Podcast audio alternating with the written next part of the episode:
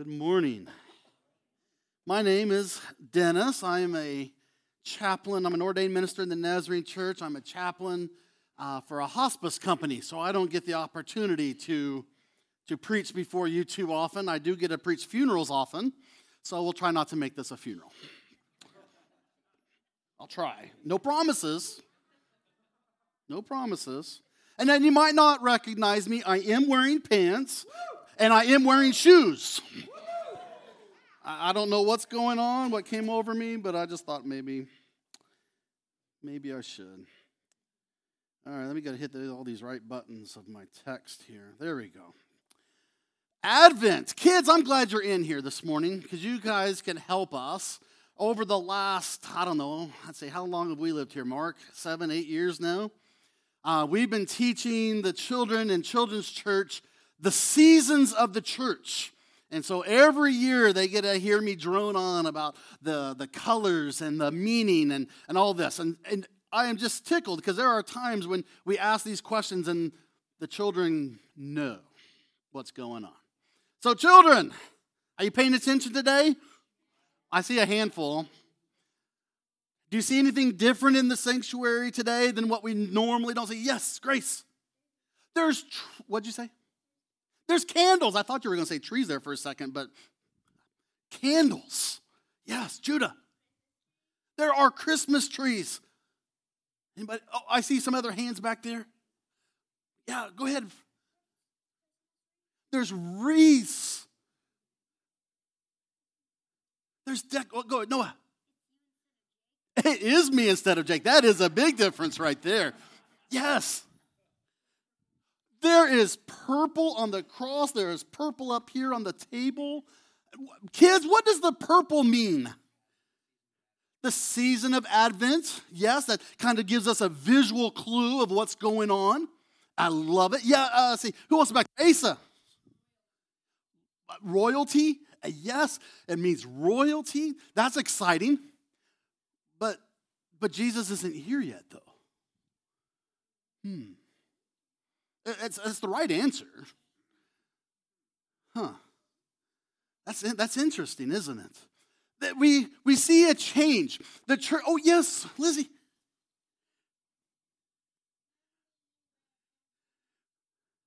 Yeah, normally I wear shorts, don't I? And I never wear shoes. I hate wearing shoes. You are right. Shoes are so uncomfortable. I, ugh. I know. So if you feel like taking off your shoes, take off your shoes. Uh, no, no, we don't throw them. Oh, Advent. The church year is beautiful. It starts out with this Advent. It starts out with this waiting, anticipation. We move into a Christmas season. We move into this high season of celebration, and, and we're there for several weeks. And then all of a sudden, we kind of, go into ordinary time for a few weeks, and we kind of dip down a little bit. And then we kind of move into a Lenten season, and we kind of get really kind of low, right? And then we move into this Easter season, which we get back high again. And then during, after Easter season, we stay in Easter for a while, and, and then we move kind of into a, a Pentecost with this celebration. Oh. And then we kind of get into ordinary time. And in our church year, this past year, oh boy, we've had these ups and downs of our church. We've, we've celebrated through Advent and Christmas, and we got to Easter, and we were really celebrating. Things were going great. Properties were moving. People were moving in, and, and some that needed to move out were moving out. And kind of got into this lull of, of ordinary time, which ordinary time is a season of growth. Green. We're growing through the season and we're just kind of plugging along. And this past year, we, we went through the Gospel of Luke. And whoo, six months of the Gospel of Luke is a long time.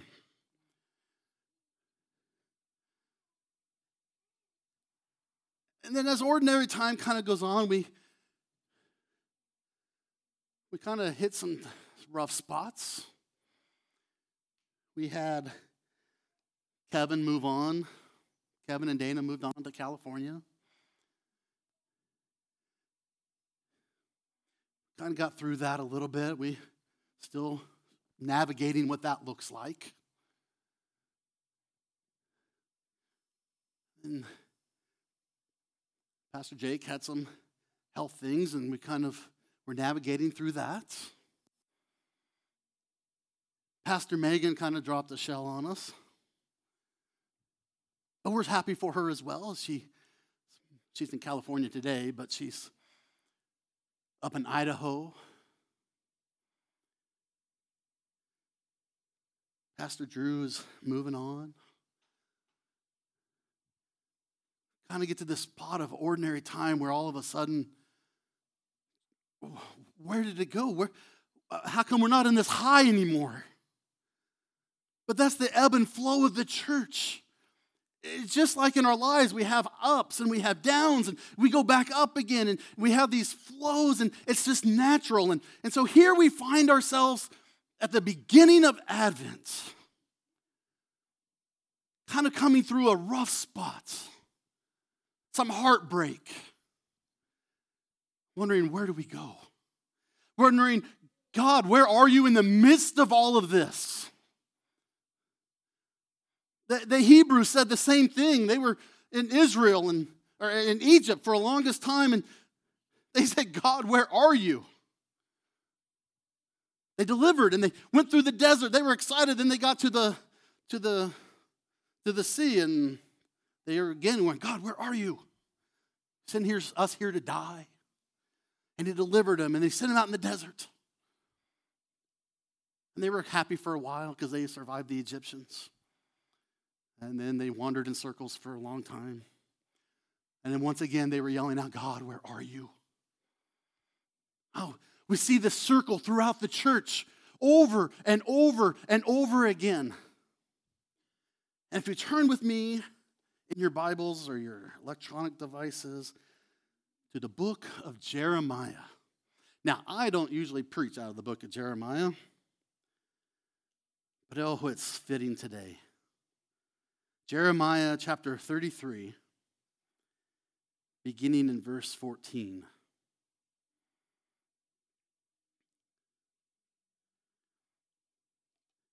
Jeremiah 33, beginning in verse 14. I'm reading from the English Standard. It says, Behold, the days are coming, declares the Lord when I will fulfill the promise I made to the house of Israel and the house of Judah. In those days and at that time, I will cause a righteous branch to spring up for David, and he shall execute justice and righteousness in the land. In those days, Judah will be saved, and Jerusalem will dwell securely. And this is the name by which it will be called The Lord is our righteousness. May God bless the reading of His word today. Thanks be to God. Ooh, man, we got to put some history to this. I love history. That was my undergrad. The Israelites uh, were in exile to the Babylonians. And the Babylonian Empire under Nebuchadnezzar were, were having this plan of laying a siege on Jerusalem. Now, they've already replaced David as king, and, and, and so here, here's this Babylonian army, which is a, a large, large army at the time. They're having plans. Now, Pharaoh of Egypt got word. And so Pharaoh sent an army north to intersect the Babylonians before they could um, get to Jerusalem. And, and all this time, the Israelites were in the midst of this, and they, they saw this Pharaoh's army coming, and they knew that they were saved, that Jerusalem had been saved, and they were celebrating.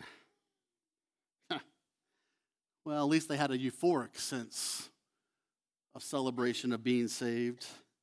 It was just a few months later that Jerusalem itself did fall to the Babylonians.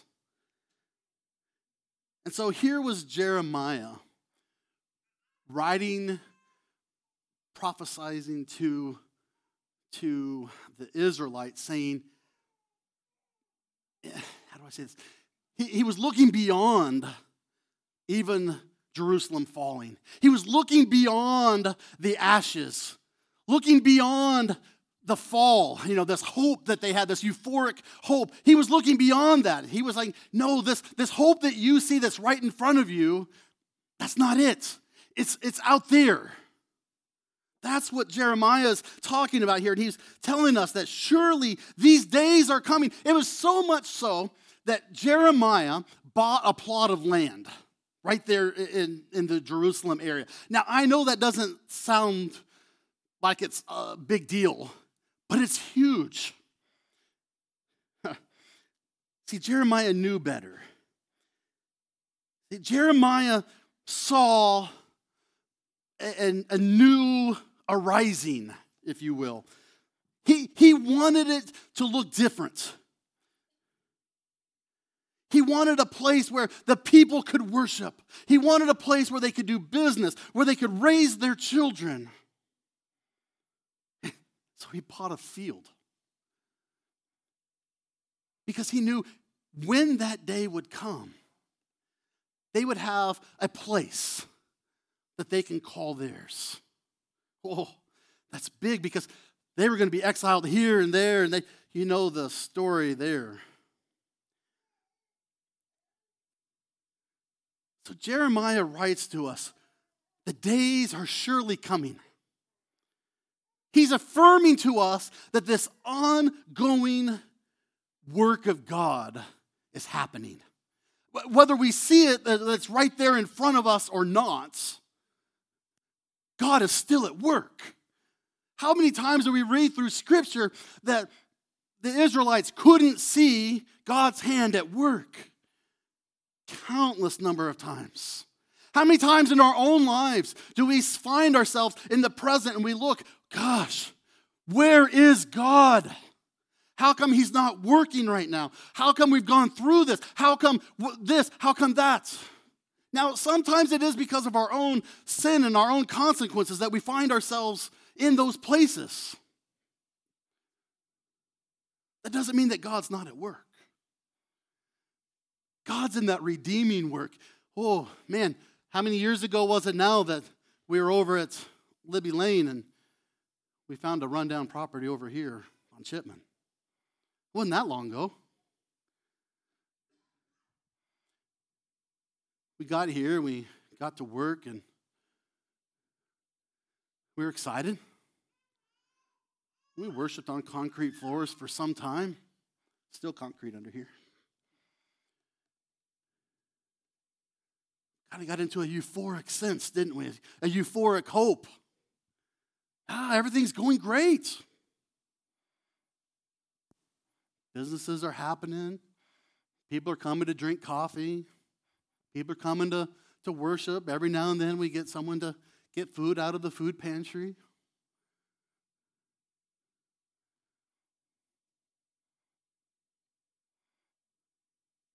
Oh,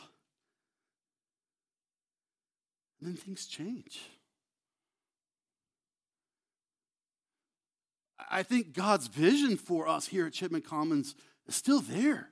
He wants this place to be a place of, of business, a place of worship, a place where we could raise our children. Oh, sound familiar? It might look different than what we've seen before. Oh, surely days are coming, church. What's next? What's beyond what's right here in our presence? See, God isn't only the God of right now, He's the God of the future.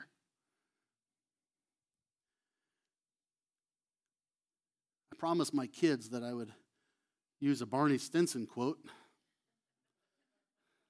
It's the title of the sermon. I think what God's wanting to do, He wants to give us a word. And I think it's going to be legend. Wait for it. Oh, we're not there yet. Sorry. But we don't like to wait. Kids, what do we wait for? Anything? It's Christmas season. or almost. It's Advent season, but Do we wait to open presents? Do we have to wait? You know, mom and dad's been shopping. Oh, got to wait through school. Is that what I heard? Oh, wait to leave school. We have to wait. We have to wait in lines. How many of you gone shopping with mom and dad? Ooh, those lines are crazy right now. Ah, waiting. It's terrible. What else do we wait for? Yeah, we wait for birthdays. It is coming up. Oh, waiting, it's no fun.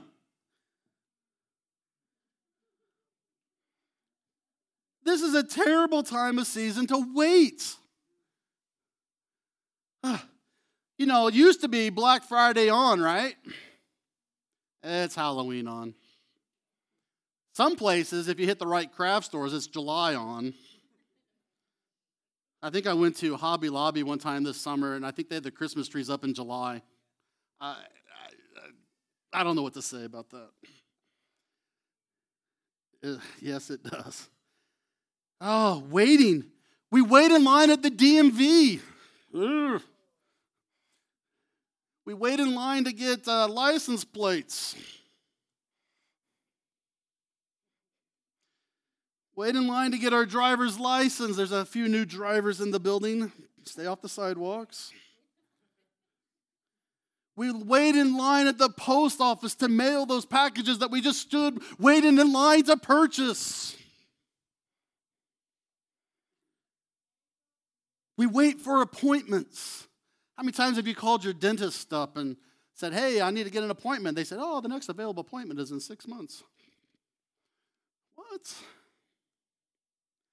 You wait for a diagnosis.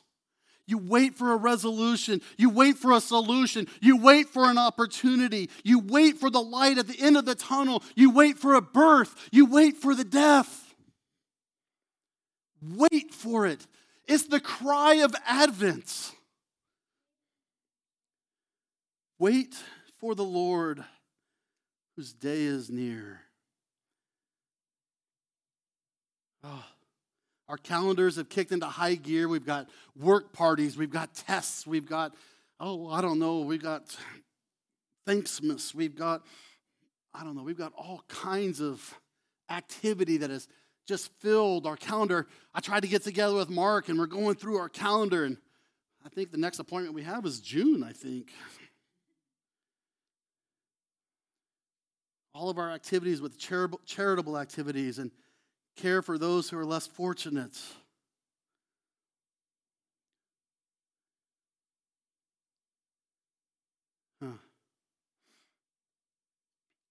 Life and its burdens can be overwhelming. We may feel unfulfilled, incomplete our hearts might ache and yearn. As we read in the Psalms, that just supplies us with the gift of a simple prayer. For you, Lord, I wait all the day long. So if you find yourself waiting, I always find myself waiting at traffic lights. That's always when I'm driving. That I stop at every red light. I just they all turn red when I come close. It's okay. I've learned to be okay with it. My wife is not, on the other hand, but. So when you find yourself stuck in traffic or in line at the store, Lord, I wait all the day long. What a peaceful, peaceful uh, prayer for us. Hmm. So the Israelites, they find themselves waiting. They, they, they look to Jeremiah and they're saying, Jeremiah, our city was saved. Can't you see it? Can't you see that God was at work? Jeremiah goes, He was at work. But wait for it. There's something better. Church, we've entered a new season. and it's going to look different. You're not going to have some of the familiar faces that have been up front for however long, the last several years anyway. It's going to look different. It's going to be different. But wait for it. God has got something planned for us. God has got a, redemption story. He's already been telling us this redemption story. Oh, but wait for it. There's more. Well, I can see how Lee's Summit will be changed because of God's presence here. You see, these, I've already told you that the, the, the days are surely coming that is really affirming the ongoing validity of God's work. This promise that Jeremiah is saying, when we hear promises, oh, let me back up here. When I hear promises, we hear a lot of things, right? Kids hear parents promise things. Sometimes they come true, sometimes they don't. Sometimes the kids hear a promise that really wasn't there. God gives us promises, right? Now, if you guys were awake and there was sun shining uh, the other night, there was thunder snow. And with rain and stuff like that, what comes? What's the promise that comes? Snow days, that's a promise, right? After a big thunderstorm, God gave us a promise that He would never do what? Flood the earth. And how does He give us that promise? How does He show that? A rainbow. God gave Abram a, a promise. Anybody know what God's promise to Abram was? We see it every night when we look up in the, in the sky. And if you live out in the country, you see all kinds of stars. If you live in the city, you might see a couple. I remember when we first moved to Nebraska, Yes, we lived in town, but that didn't mean anything. You could look up and, wow, the vastness of the sky.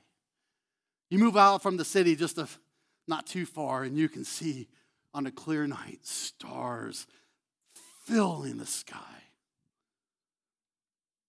That was God's promise to Abram. Oh, I will make you many as the stars. Woo! What other promises do we see? That there's aliens? Well, I think the NASA's kind of helping us out there. We see all kinds of promises, don't we? The promise here is the Word of God, the faithfulness of God that calls the people to live in trust of that faithfulness even in the ending of exile. Oh, God's basically saying right here, I promise that I am that promise. God is telling the Israelites through Jeremiah, listen, I'm at work. I am that promise. I'm going to be fulfilled. Oh, and it's going to be beautiful. New beginnings, surely Days are coming, and it's going to be beautiful. Oh, the days are coming. That is the faithfulness of God. That is the word of God. That is the promise of God that He will uphold His promise. He's at work. And so we have to wait. Ah, we hate waiting we, we want it now. We live in that society of wanting it now. Huh. Sometimes God works that way. But let's keep our eyes open. Let's follow where God is leading, no matter what it may look like. Hmm. I think we've kind of reached that euphoric sense right now.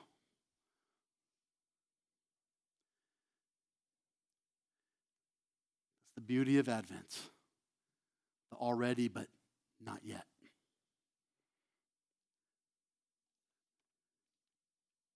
So surely the days are coming, and as long as we wait for it, it will be legendary.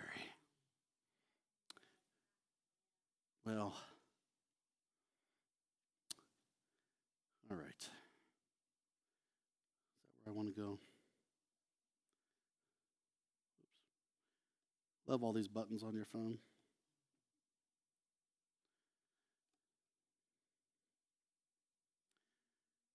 There we go.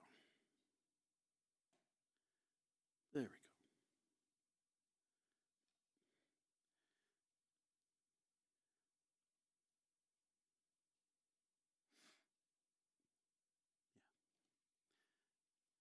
Know that here at New Beginnings, I'm going to close with this God will work his own restoration of all. Whether it's something in our personal lives, whether it's reconciliation, whether it's with relationships, whether it's confession.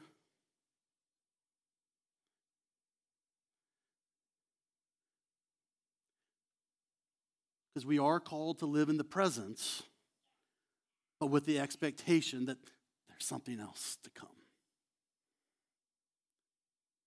And so the call is not only to that expectation, but to the faith in God. See, you can't have talk about all this hope of Advent unless we realize either where we are or where we've come from. Days are surely coming. Let's wait for it.